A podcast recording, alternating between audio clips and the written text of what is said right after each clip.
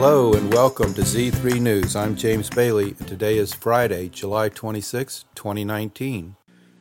I want to start a new direction here today for Z3 News.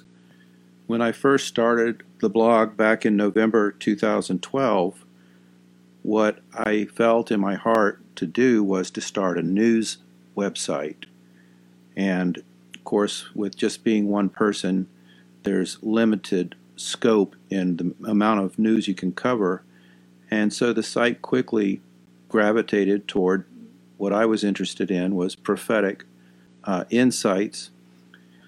So this was not something I planned in advance, but I quickly started getting a crash course in prophetic ministry, and I didn't realize at the beginning how much there is to learn about it, but it's a very steep learning curve. And when it's done right, when someone genuinely receives a insight from heaven, it can be such a blessing. It is such a blessing if we receive it by faith. And thank God there are people operating in that gifting.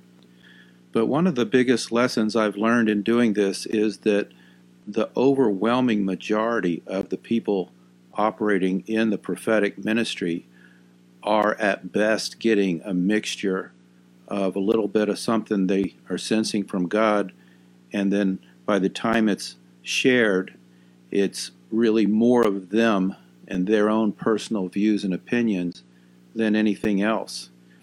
And that's not taking anything away from the prophetic ministry because it is scriptural, and I've seen it in operation many times, and uh, it's a huge blessing when it's done right.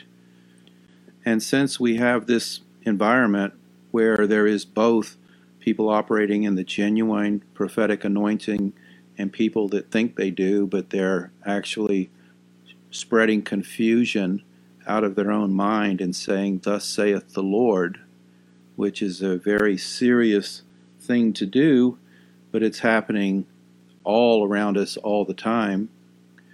But one of the things I found to help protect us is that God gives us dreams and visions. And He's done that all the way through the Bible from Genesis to Revelation, and He's still doing it today. And the great thing about that is someone who receives that can share what they saw, what they heard. And then it's up to the rest of us to discern and determine if it means anything and what does it mean, and if it aligns with Scripture or if it doesn't and so we can all uh, we have something there to judge. But when someone just begins to say, "Thus saith God," and they're not sharing a dream or vision, they're just speaking what they're claiming is the words of God. Well, then that's a very high standard, and anyone who does that needs to be sure that they're getting it 100% right and my conclusion after doing this for about seven years now is be on guard whenever someone does that, uh, especially if it's someone that I don't know, because unfortunately, uh, our batting average is not that great. So, and so even within the same person, there can be a mixture. They can get something. Some sometimes they've gotten something from God, and sometimes they've missed it. And so, for me personally, I really like it when someone has a dream or a vision to share, and then, you know, we've got something to start with uh, that we can judge. So, that's been quite a journey uh, from where I started to where I am today. And during that same time, I've been on another journey, and that is just drawing closer to God as He's revealed things to me that I need to change in my own personal life. And I don't think I would have noticed this as much if I had not taken the time to write the book that I just completed uh, in July. But I saw in doing that a pattern where God began to show me things back in 2013 that I needed to change. And as I cooperated with Him and I began to make those changes, and I'm referring to things in my life that were not right with Him he was revealing things that I needed to repent and make changes. And because I did, and I, I took it serious, right after that, he started giving me uh, greater insights into things through dreams and visions that have totally transformed my thinking and my perspective of the world. And it didn't start, it didn't happen overnight. This has been ongoing for seven years. But as he started showing me things, at first I had no idea what in the world this is, where is this coming from? I knew it was a God dream, but yet I didn't understand it. And time would go by, and eventually uh, I would get some help, uh, some clues, and still just a lot of time went by as I tried to sort it all out. And it was the kind of things that, you know, I can just tell you what I saw in a dream, but I can't really explain it.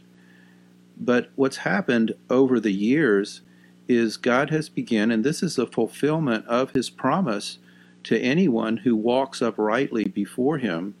He will increase our knowledge, our understanding, our wisdom, he says he has sound wisdom stored up for the righteous. And he says in Matthew 6:33 that if we'll just seek first his kingdom and his righteousness, all these other things, and all means all, everything we need to complete the assignment that he has given us to complete in our lifetime here on earth, it will be given to us. It will come to us. He'll make sure, he'll do his part in getting it to us if we'll just do our part in pursuing righteousness, hunger and thirst for it. And that's a lot of what I talked about in my book because that was a huge lesson for me. And I believe it is the lesson that he wants to uh, send forth to all of his people uh, from now until the day the Lord returns, because that's our assignment as a body is to usher in his everlasting righteousness as he returns for his people. And so, anyway, my entire perspective of everything has been completely transformed. And I believe that's the, the blessings of God. I'm very thankful for it, but I've also walked around in amazement, wondering about all the years I spent in school and all the classes I took, especially history classes, where I'm now learning history has been stolen from our generation. And I did not realize that. It's now in these last, really within the last year, it started clicking and coming together, and I started understanding things that I never understood before. But anyway, what happened was God has been removed from our schools, from our textbooks, and without that perspective of the role of God in our past, our human history, it's impossible to understand what has happened. And we get only a random sequence of dates and names and events that lose their meaning because we don't know what context what what is the meaning of it? What is it what does it have to do with me today? And why should i care? And it's only when you uh, put god back into history that you begin to see uh, the purpose the plan the meaning the significance of everything that has happened in the past because it's speaking to us today because as you begin to read especially the things in the bible when you when you study the bible in even starting back in Genesis, it's unveiling the future. It's all there for our benefit today. And so that's why it's very important that we understand history. And that's not just my opinion. King Solomon wrote that in Ecclesiastes 1 9, that that which has been is that which will be, and that which has been done is that which will be done. And so history has a long history of repeating itself, and it's happening again today.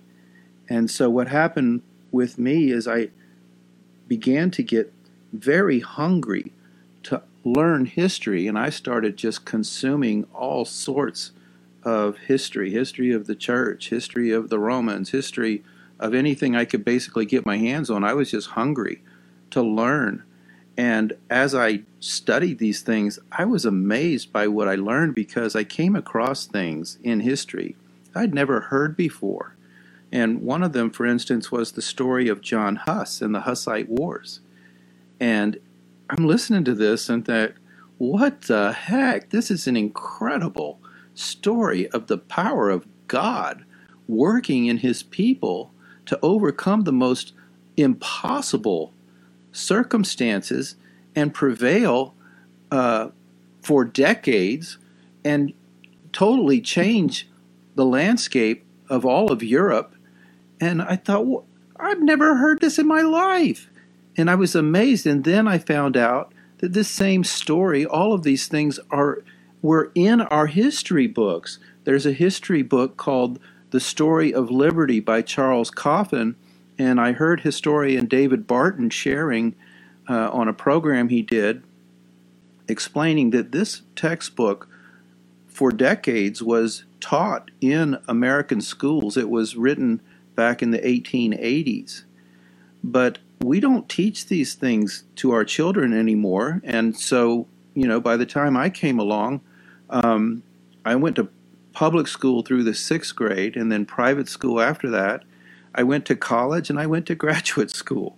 And I never learned anything that really uh, made any sense to me when it comes to understanding what's going on in the world.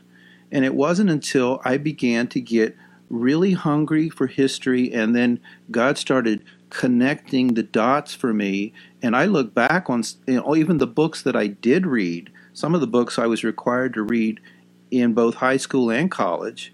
I had no idea at the time what the heck is this? I couldn't care less about this. Who cares? You know, I didn't, there was, the meaning was stolen. And so now I'm learning, oh, wow, that's a very significant book if you understand what it means. But until somebody, and as long as the, the meaning is hidden, and this is what's happened in our country. We, we shut down prayer in the schools.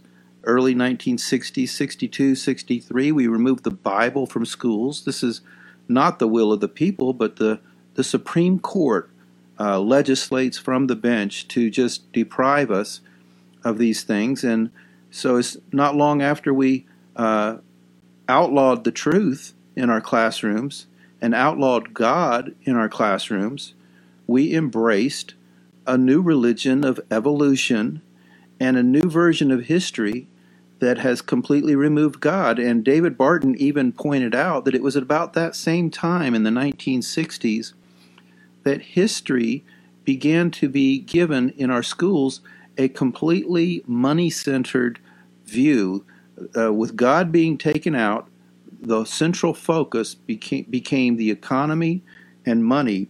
And so when we study uh, like American history, we learn only about things that mattered in the in the economic sense, and we gloss over quickly, gloss over and and uh, discard their views of God and how the important role that faith played in the lives of our founders. And so today, our founders are under attack, and kids are growing up in school. All they hear is that these people were evil, they were racist because they were slave owners, and don't, they don't even hear the full story on how many of those men uh, opposed slavery and did everything they could to to get rid of it. And so I'm sharing all that just to say that the bottom line is we have been robbed. And because we have not understood, we've not been taught these things about our past, we are robbed of our understanding of our current times and our understanding of future times. And the only way that we're going to understand uh, where we are and where we're going is by getting the right uh, insights into what has happened in the past. And once you start seeing it, it changes everything. And a great analogy is the scene from the movie The Matrix. And I mentioned this in my book, but it's that scene where Neo is offered by Morpheus if you take the red pill, you know, I'll show you how deep this rabbit hole goes. But if you take the blue pill, you'll wake up in the morning and all you'll see is blue sky ahead. And so Neo quickly decided he wanted the red pill, and they showed him how deep the rabbit hole went, and it's a mind boggler. And that's exactly what I feel like has happened to me as I've been shown these things. I'm like, oh, wow. Oh, wow. This is incredible. This changes everything.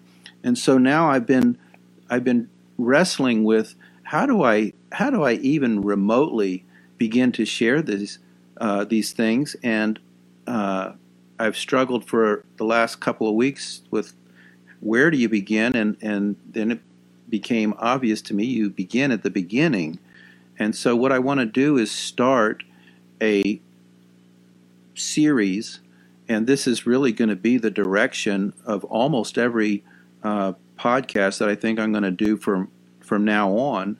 I'm sure I'll uh, interject some some different things at some points along the way, but my primary focus of everything that I my whole purpose I believe for being on this planet for the remaining years of my life is to uh, help God's people regain, uh, be restored to that right understanding, that clear understanding of what has happened in the past.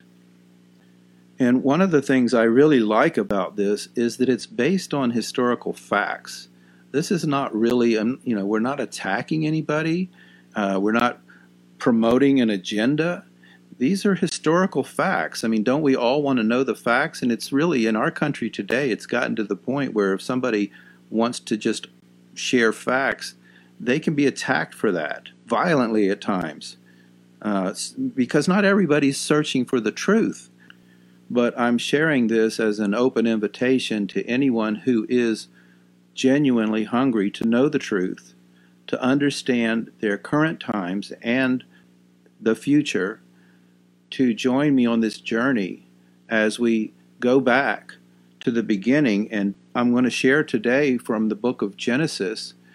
Uh, but as I share, I'm going back and forth from Genesis to Revelation so that we can make connections and, and bring out the meaning of what, what happened back then.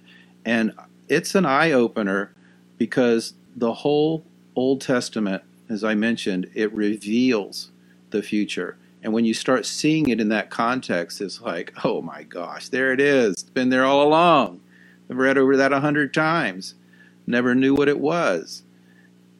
And so, my topic today is to expose the spirit of Babylon by going back to Genesis and pointing out the themes that started there and have continued throughout all history. And if we just start in this podcast, I'm starting with the, the specific event of Adam and Eve partaking from the tree of the knowledge of good and evil. And there's a whole lot of insights wrapped up in that event because that was ground zero. That was the starting point for the beginning of Satan's kingdom on earth, which we see in Revelation is referred to as Babylon. And that refers to the ancient Babylonian civilization when Noah and his family uh, came out of the ark and they landed, the ark landed up on top of Mount Ararat, which is located in modern Turkey. When they came down, they came down as the, the earth dried, they came down and they um, moved into the plains of what is now called Iraq.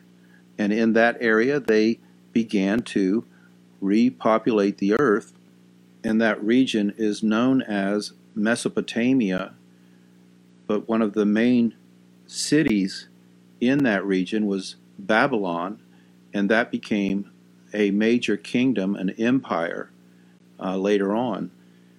And the events that un- unfolded there in Babylon continued throughout later empires and are continuing all the way through.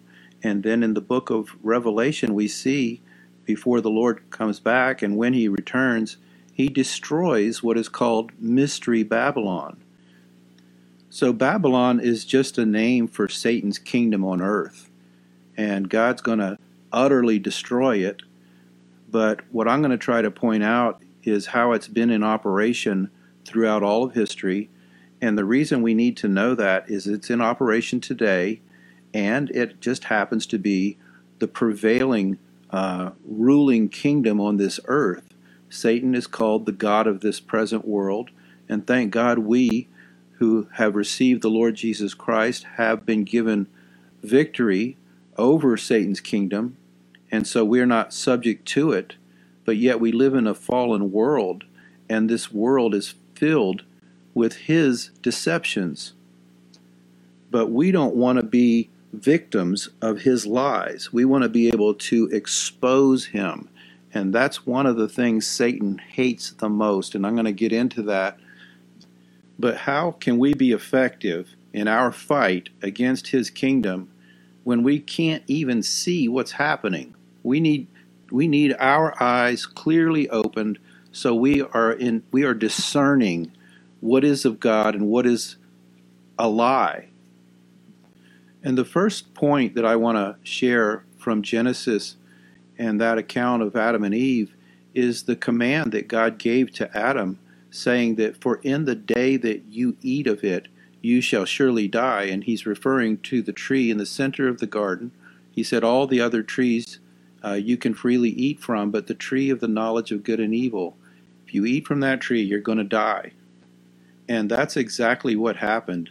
Immediately after they ate from that tree, it says their eyes were opened and they began to see themselves in a different way. And it's because their relationship with God, where they had been in close fellowship with Him, literally walking in the realm of God's glory, as soon as they partook, as soon as they uh, turned their their back on God's command, to obey and partake of Satan's lies, they entered into deception and they entered into death, spiritual death immediately. But then afterwards, Adam uh, and Eve both died in that day, that day being as to the Lord a thousand years. They both died before they reached the age of 1,000. And I know that sounds absurd to us today, but God designed us to live forever and ever, and it took 930 years before Adam's physical body finally died, but it was within that one day parameter that he set. One way to think about the tree of the knowledge of good and evil is like a family tree that just keeps going for generation to generation, and the way that this tree uh, is passed down is through the seed. And when they partook of the fruit, the fruit is where the seed is. The seed is contained within the fruit. And by partaking of that fruit, they receive the seed of that tree. And every seed, the way God designed it, is seed has the power to reproduce after its own kind. And so when you partake of that kind of seed, uh, it reproduces uh, the power of that tree. And the power of that tree is exactly what God said it was it is death. And so, death is the first attribute, the first theme that we find in Satan's kingdom. It runs throughout. The spirit of Babylon is the spirit of death. And it goes all the way throughout history and all the way until the end. And in the final book of the Bible, in Revelation 18, verse 24, it says, And in her, referring to the woman who is called Mystery Babylon, in her was found the blood of prophets and saints, but it doesn't stop there. It says, And of all who were slain on the earth. That is quite an amazing statement, and I just read it right from the Bible. But yet, if you're like I've been most of my life until just recently, you would read that verse and you'd say, well, that doesn't make sense. But when you start studying history and you start understanding the spirit of Babylon operating in all these kingdoms, and you start seeing uh, the spirit of Babylon operating in our current times, and you start seeing the scheme of Babylon going forward until the end, and you start understanding that that is exactly what has happened is they are responsible this spirit is responsible for all who are slain on the earth it doesn't say all who died because people die of all kinds of reasons old age whatever but those who were slain with violence and force brute force Babylon is behind it. So, anyway, that's an interesting point, isn't it? And just based on that one point alone, um, you can begin to rethink uh, everything that we've been taught about history. And I mean everything. I mean every movie that we've watched, every news report that we've heard, every history book that we've read, we need to open up our heart to receive from the scripture what God has to say so that we walk in His insights, in His knowledge, in His understanding, and we see the scheme. We see Babylon, it's exposed. Satan has worked throughout the generations to hide and operate under cover of darkness, but the people of God are translated out of his kingdom and walk in the light of God so we can begin to see and expose him. And so, as we study history and as we look back on what we've been taught and start to reconsider some things, um, we should be especially paying attention to any kind of mass casualties, mass uh, murders, where millions of people or or large numbers of people perished because those events often it's through wars but other times it's through orchestrated events um, designed to kill people through famine and diseases and when we see these events we need to have our spiritual eyes and ears um, alert to begin to recognize in the context of this scripture. And by doing that, we start to see patterns, themes. This is the same spirit running the same plays out of the same playbook over and over through the centuries. And so then we begin to, when we see those patterns, we can begin to see it operating right now. And we see where it's headed.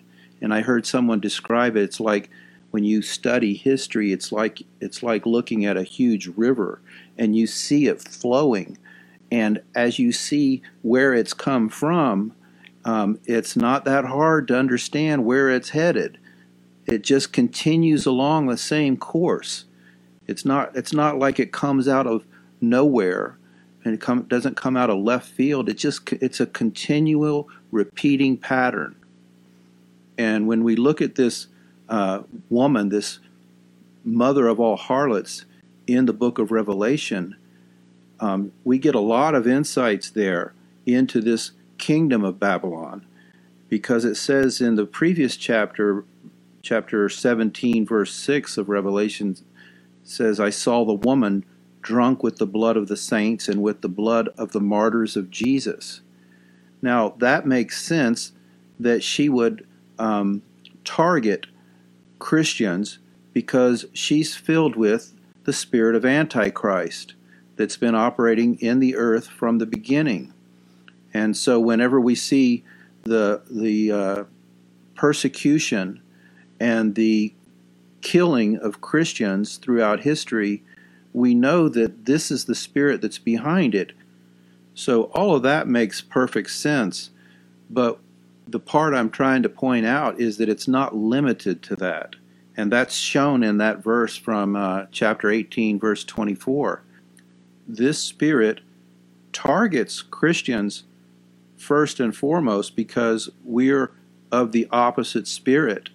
This is a spirit of Antichrist trying to advance its agenda, and Christians um, especially Christians who live like Christians and act like Christians, we pose a great threat to their kingdom.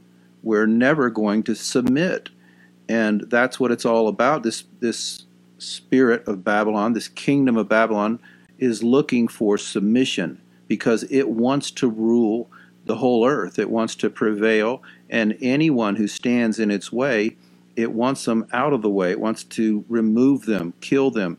And it has done this throughout history. It is a merciless, brutal spirit that will kill women, children, elderly, doesn't matter, no regard for human life whatsoever.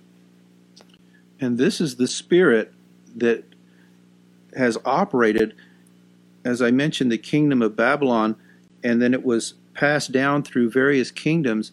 And the book of Daniel, the prophet Daniel, he saw these kingdoms as represented by beasts. And he saw the fourth beast, which also corresponded with um, the lower legs and feet of the statue.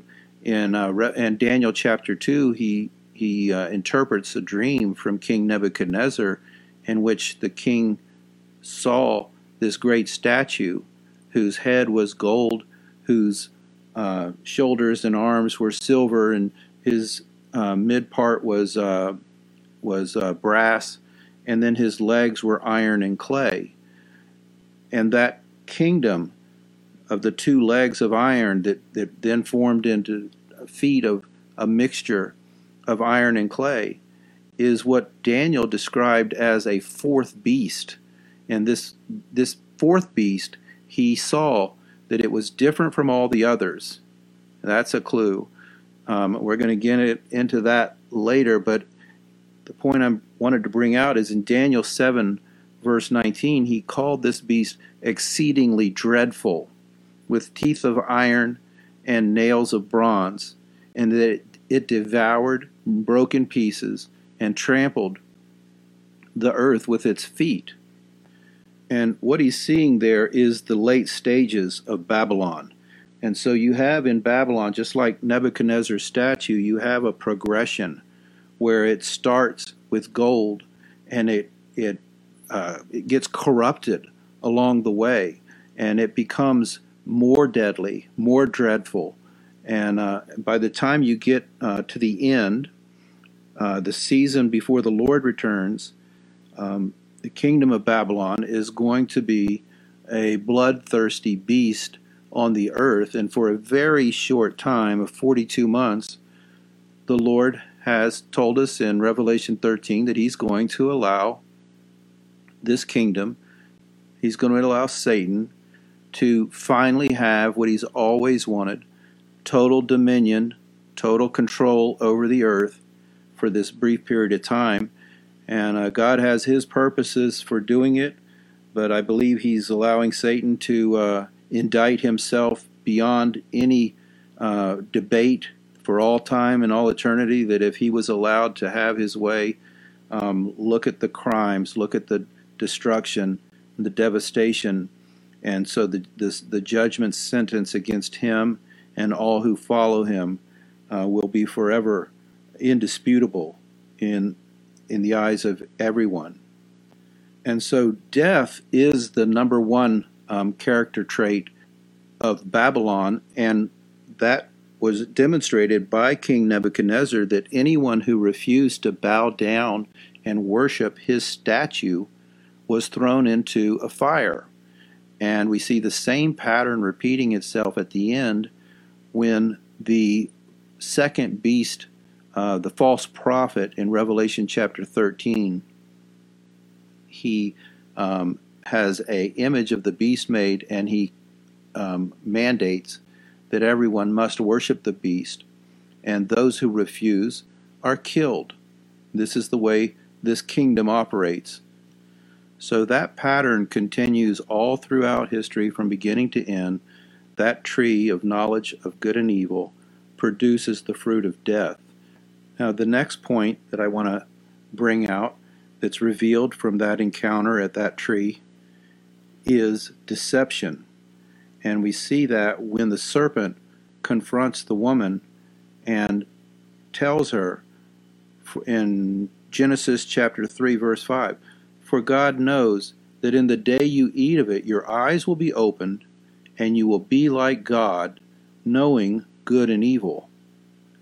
Now, this reminds me of the way our federal government comes up with names for a lot of the bills that they pass, such as the Affordable Health Care Act. Because the pattern that I've noticed is the the actual legislation is the exact opposite of whatever they named it to be. And so the Affordable Health Care Act is actually the Unaffordable Health Care Act. And that's exactly what happened with Satan. You can just take the exact opposite of whatever he said there, and it would read, For God knows that in the day that you eat of it, your eyes will be closed, and you will be totally unlike God, not knowing the difference between good and evil. And so everyone who partakes of the fruit of that tree receives into themselves deception. This is the lie of Satan. She bought the lie and she took the fruit and she ate it and she she was immediately deceived.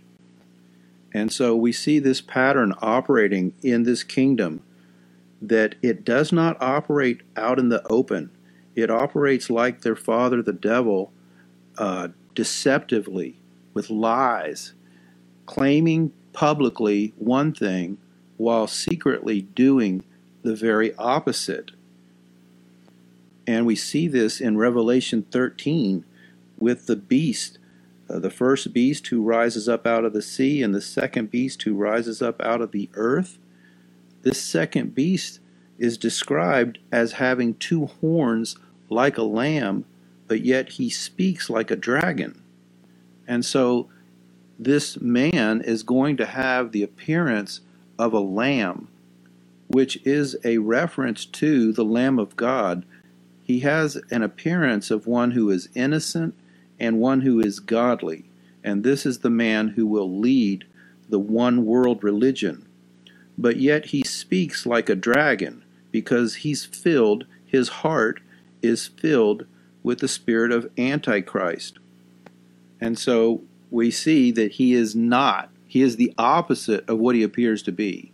And then he deceives the whole world, performing great signs, even calling down fire from heaven to show the people that he has the power of God. And it's not the power of God, it's the power of Satan and it's false signs and wonders. But yet, this is how he's going to deceive the whole world. This is the, the fruit of the tree. Uh, they're going to receive deception, great deception. And this is the very thing that Jesus warned about. When the disciples asked him to tell them the signs preceding his return, signs that we can watch for to let us know that his return is soon, the very first thing that he warned about was deception. And uh, of all the things that he could have said, that was his number one concern that he wanted us to know about deception as if this generation would face unprecedented uh, deception. And what an incredible warning that is for us to be on guard that our generation is in danger of being deceived. And here I just started this podcast by explaining to you that I've been marveling at how I've lived my whole life not knowing uh, basic uh, historical facts that have been stolen from our generation, and that is a that right there reveals a scheme, a scheme of the the same spirit of Babylon to rob us of the truth for the purpose of leading us into deception so that we don't know, we can't connect the dots, we can't make sense of it. And so we're just led like sheep to the slaughter because we can't see what's going on. And that is not the will of God for us. That's not the plan of God for us. He wants us to be filled with knowledge and insights and understanding so that we are recognizing these things. But what a coincidence that Jesus is giving this warning. And here it is, our generation, we're seeing, has been robbed of our understanding, has been lied to. And so the very first thing Jesus told his disciples was, Take heed that no one deceives you. For many will come in my name, saying, I am the Christ, and will deceive many.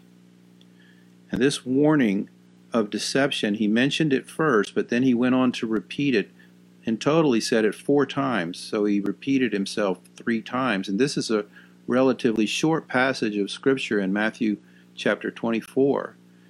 And so this must be a very important topic for specifically for the final generation before his return. And I am convinced that that is our generation. And in my book, Remnant, I shared reasons why I believe our generation is the final generation. I documented the signs of the times that Jesus told us to watch for, uh, specifically eight signs. And he told us that whenever we see the generation that sees these signs will not pass away before all of them are fulfilled. So if eight of them have started being fulfilled, that's more than enough uh, evidence to show that we are in that season. And if we are in that season, then we're the ones that he's giving this warning to. This super important warning. And his statements are so short. The whole passage is relatively short um, it's easy to just read right through it and not have a slightest idea what the heck is he talking about. But given the importance that he placed on this warning, I think it's it's worth just taking a lot of time here. And I'm not going to do it right now, but I'm just I'm just saying my opinion is that this passage is worth stopping and just uh, spending time to understand what is he at, what is he warning us about? What what do you mean deception? What what specifically are you talking about? Help us to understand so that we are not deceived. And it's something that you know every believer should take seriously. Uh, it's coming directly from our lord and he's he's speaking specifically to our time. And so, what is he talking about? What does he what does he mean? This uh, deception, and what is he talking about with those who come in his name? So I'm not going to go into it in great detail, but I am going to take just a couple minutes here to go through uh, and help us think through what is he talking about because if you look at those two verses uh, that I just read, verses 4 and 5, um, take heed that no one deceives you, for many will come in my name, saying, I am the Christ, and will deceive many. So he starts with a warning of deception, he ends with a warning of deception, and in between, he mentions those who come in his name. So his warning is like a sandwich with poison in between two pieces of bread because uh, you don't see the poison.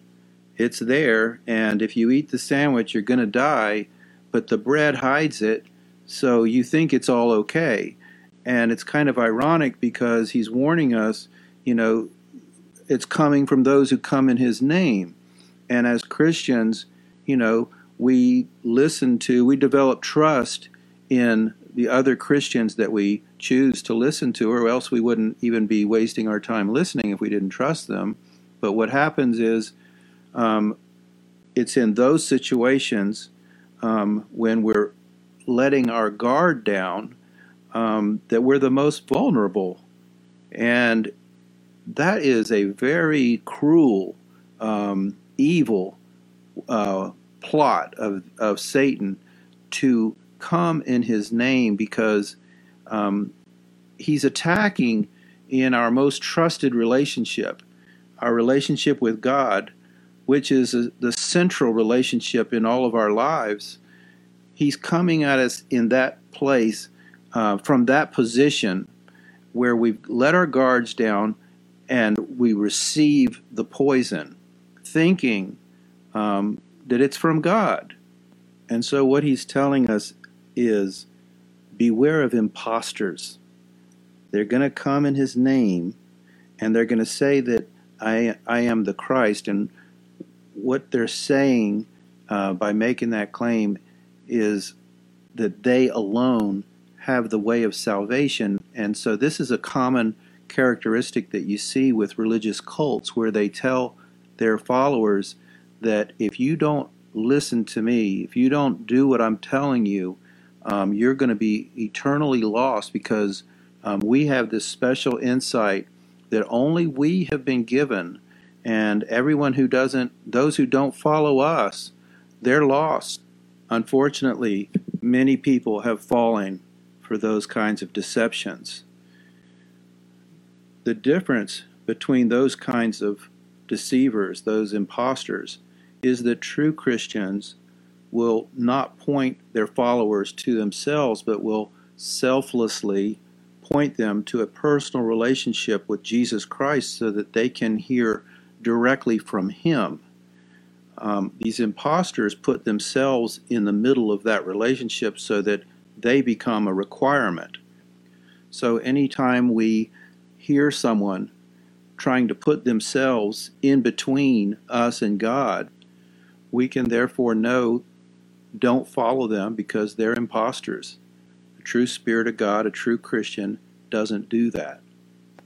And it gets very deceptive because these imposters know the things to say to make themselves sound like genuine Christians. They know what a conversion testimony sounds like. They'll come up with fake testimonies and they'll use phrases that uh, we would recognize and would tend to uh, cause us to drop our guard.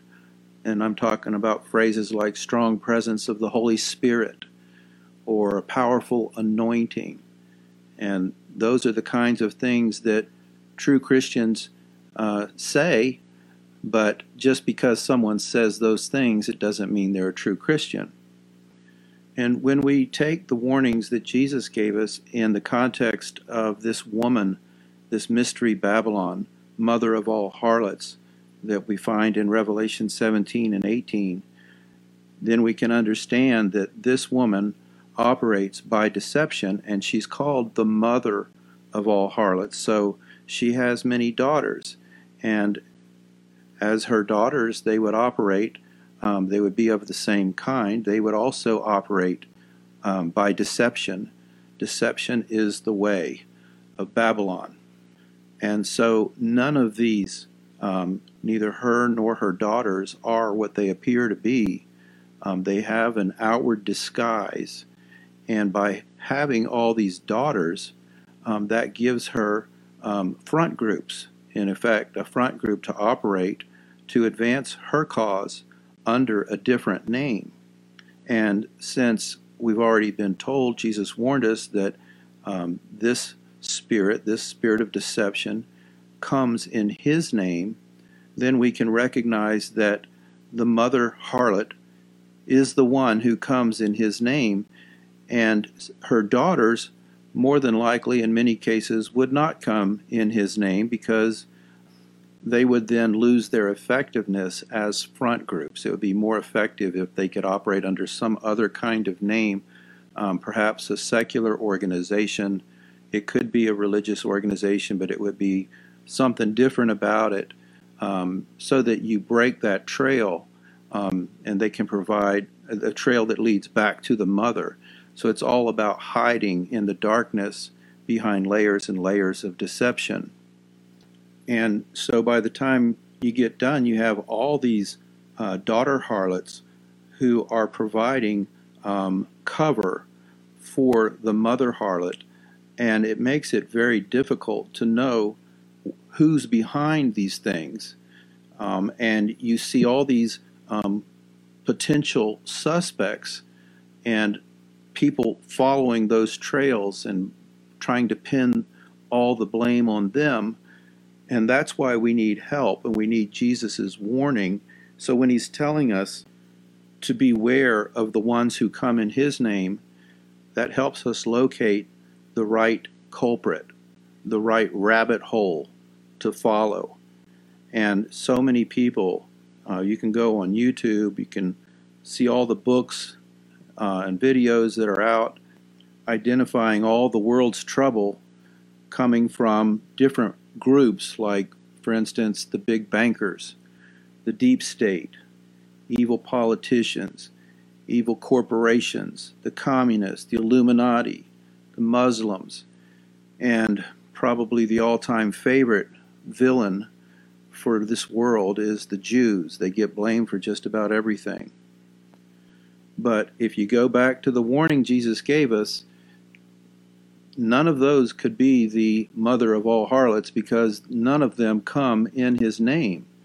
So they might be there might be people operating within those circles that are um, operating as harlots in behalf of the mother, but they're not the ultimate uh, culprit to beware of. They're not the right rabbit hole to follow. And I want to bring out one more point that Jesus mentioned in his warning was he said they will deceive many. And I believe that's a clue that this deception that's coming is like what's described in Revelation 13. It ultimately encompasses the whole world. Everyone whose name is not written in the book of life is going to bow down and um, worship the beast and take his mark. And so the scope of what we're dealing with here is a worldwide, it's a, it's a large scale um, deception, and the closer we get to the end, the larger it gets and the more global it gets.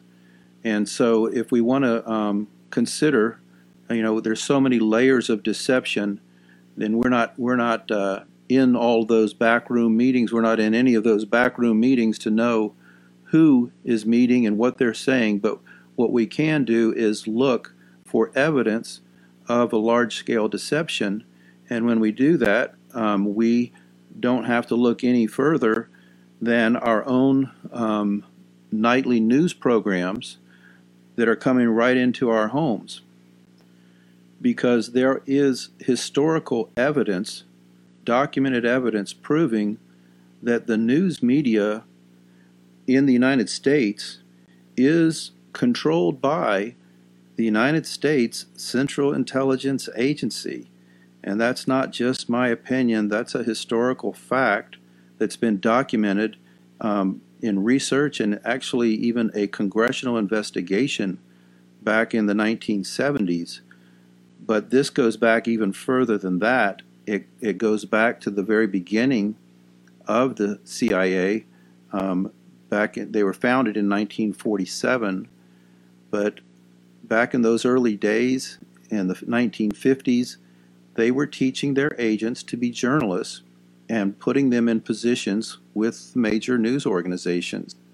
And that was documented by Carl Bernstein back in 1977. Um, he did extensive research into the new, news organizations and CIA, CIA agents who had joined their staff, including organizations like ABC, NBC, CBS, the Associated Press, UPI, New York Times, Newsweek, Time Incorporated, Hearst Newspapers, the Miami Herald, Saturday Evening Post, the New York Herald Tribune. Now, back in those days, there was no Fox News or CNN. They didn't exist at the time. But basically, the CIA was blanketing the entire news coverage and writing um, and editing the news stories that the American people were being led to believe were the findings of independent journalists seeking the truth. And his findings were confirmed um, in congressional investigations back in the 70s. And they found that the CIA director from the very earliest days, Allen Dulles, was very closely connected with the top leaders of the media organizations. They regularly dined together, were close friends, and so it was like one interwoven network. And later, these findings from the congressional investigations and Carl Bernstein were confirmed by about 30 years of research conducted by investigative journalist Douglas Valentine, who then wrote a book called The CIA as Organized Crime. And he made a statement that I want to read here because it summarized his findings. He says it's pretty much of a fallacy to think of the CIA as different from the media. They're the same thing. And I try to show how they're basically the same people. They went to the same schools, they go to the same parties, the publishers and top editors, and the people who run the CIA and the military, and basically the highest ranking people in every part of the bureaucracy and the executive branch, and certainly the judicial branch in terms of the Justice Department. But all these people at the highest level are basically the same group, and any distinctions between them are really artificial. And they have the same objectives, and they put the same management and organizational systems in place to weed out anybody who cannot assimilate ideologically.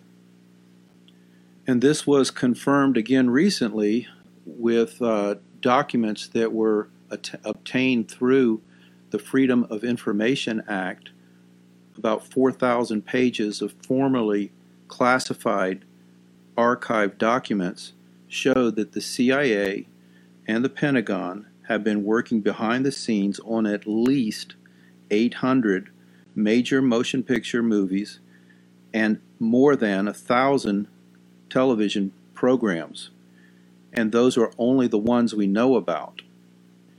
And there's such a uh, backlash against anybody that put puts forth a theory like this, but yet Jesus put forth these things. He was what you might call the first conspiracy theorist because he's the one that warned us about these things.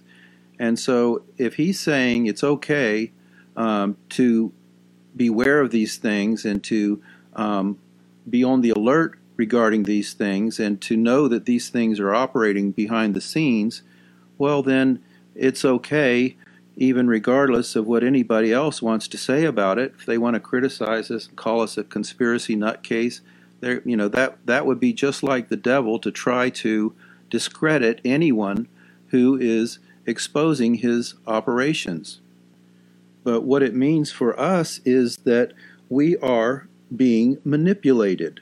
We are being controlled. The information that I mentioned earlier, uh, the truth, has been taken out of our schools and out of our textbooks, and then we're being indoctrinated with a different version of reality coming to us through the media. And the media, you know, in our generation has become so powerful, and so many of us are bombarded. Um, you know, we get bombarded from all sides um, by television, movies, um, and and that includes the alternative media, YouTube, and the books that are out. And we, have to be on guard because there is clearly an attempt to uh, control the information that we get to control um, public opinion.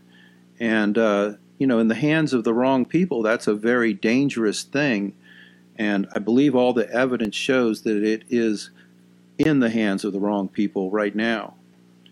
So, those are some points that I wanted to bring out, but that's just the first two points. I'm going to stop there for today because I think I've gone long enough.